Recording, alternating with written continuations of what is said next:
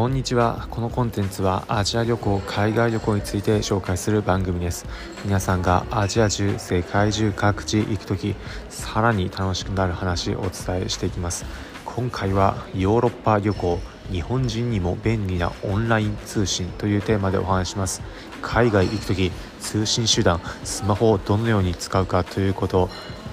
どっか行こうかなという時最初思い浮かぶことの一つとしてあると思います。海外での通信手段どのようにしてできるのか特に便利にできるというところ。日本人でヨーロッパ行った時にこんな風にやったら快適だったということを実際に行ってみた時の経験ベースに今回は紹介します。海外行く時の通信事情また自分もいつか今度海外行こうと思うけどその時スマホをどのように使おうかと考えている方是非参考になる話聞いてみてください。今回は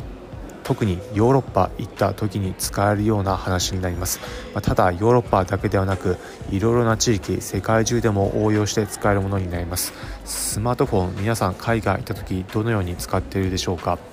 日本で使っているものをそのまま持って行ったりまた海外専用のものを現地で契約するいろいろなパターンあります。日本で使っているものをそのまま使う場合でも日本から w i f i ルーターなどを持っていくまた現地で現地の SIM カードなどを購入して使うなどさまざまなパターンあるかと思います。その中でも今回はいわゆる eSIM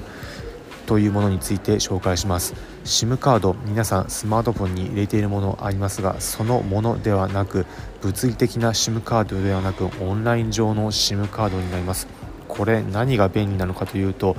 手続きなど煩雑ではなく現地着いたらその場ですぐにネットを接続して自分が使っていたスマートフォンもともといた場所と同じように快適に使えるということになります。もう少し具体的に紹介します。皆さん現地行った時まずどのように通信するかというところ悩みの種の一つだと思います。特に例えば空港着くだったりした場合もしも空港でネットが通じない w i f i 通じないなどとすると最初から目的地行く時のルート調べる時に困るといったパターンもあるかと思います。観光案内所などがあればいいですが観光案内所がないまたは観光案内所があっても話がうまく通じない英語の問題などもあってよくわからないといったケースだとさらにピンチとなる可能性もあります。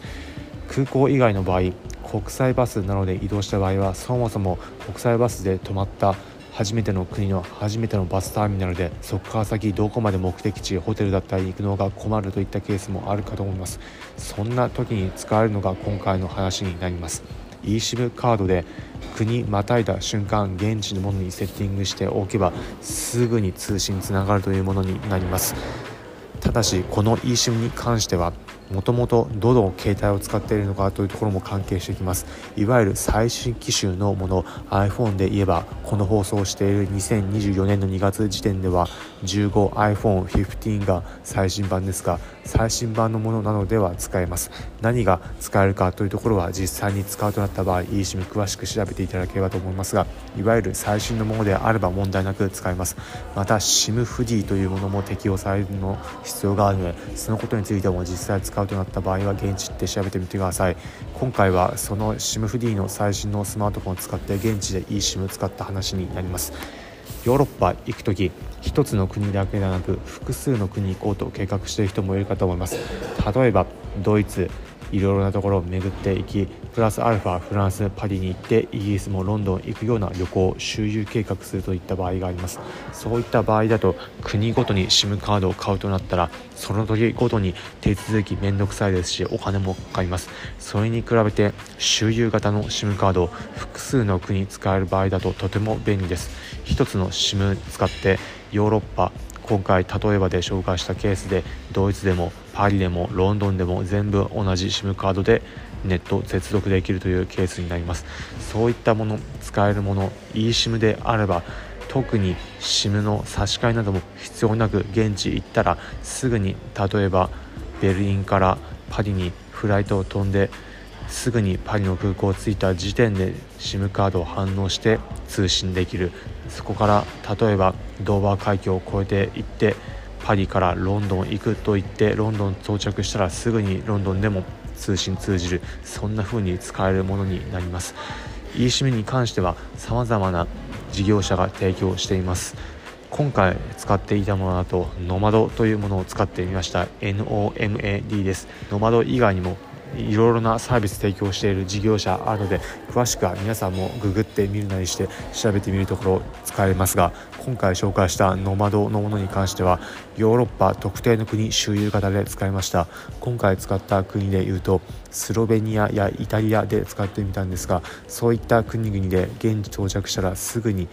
反応して自動的に反応するようにセッティングができるんですが自動で反応して通信使えるようになりました。現地で困った海外での通信できない調べ物ができないググれないとなった場合の解決手段としてこの eSIM とても便利です。特に海外現地に行く前に日本にいる時点に設定しておけば現地行く時無駄な作業というか無駄な気遣いなくすぐに使えるのでとても便利で思う存分旅行を楽しめます。皆さんも機種など設定などにもよりますが eSIM 海外行く時には便利で使えるのでおすすめです。皆さんの海外旅行行く時さらに快適な現地の旅楽しんでください。ということで最後に今回のまとめです。今回はヨーロッパ旅行日本人にも便利なオンライン通信というテーマでお話ししました。結論ヨーロッパ eSIM 便利です。今回の話聞いてへえそんなのあるんだだったり参考になった自分も行く時使えそうだったらやってみようかなというふうに思ったという方はいいねの高評価ハートマークポチッと押していただければ幸いです。このコンテンツはアジア旅行海外旅行について紹介する番組です。皆さんがアジア中世界中各地行く時さらに楽しくなる話をお伝えしていきます。例えば現地行く時おすすめの観光スポットだったりおすすめのグルメさらに現地行くとどのような体験できるのかといったことを日本人目線で紹介していきます。お面白そうだったりまた聞いてみようかなという方はぜひこの番組フォローボタンポチッと押してみてください。それでは今回お聴きいただきありがとうございました。また次回アジア中世界中各地でお会いしましょう。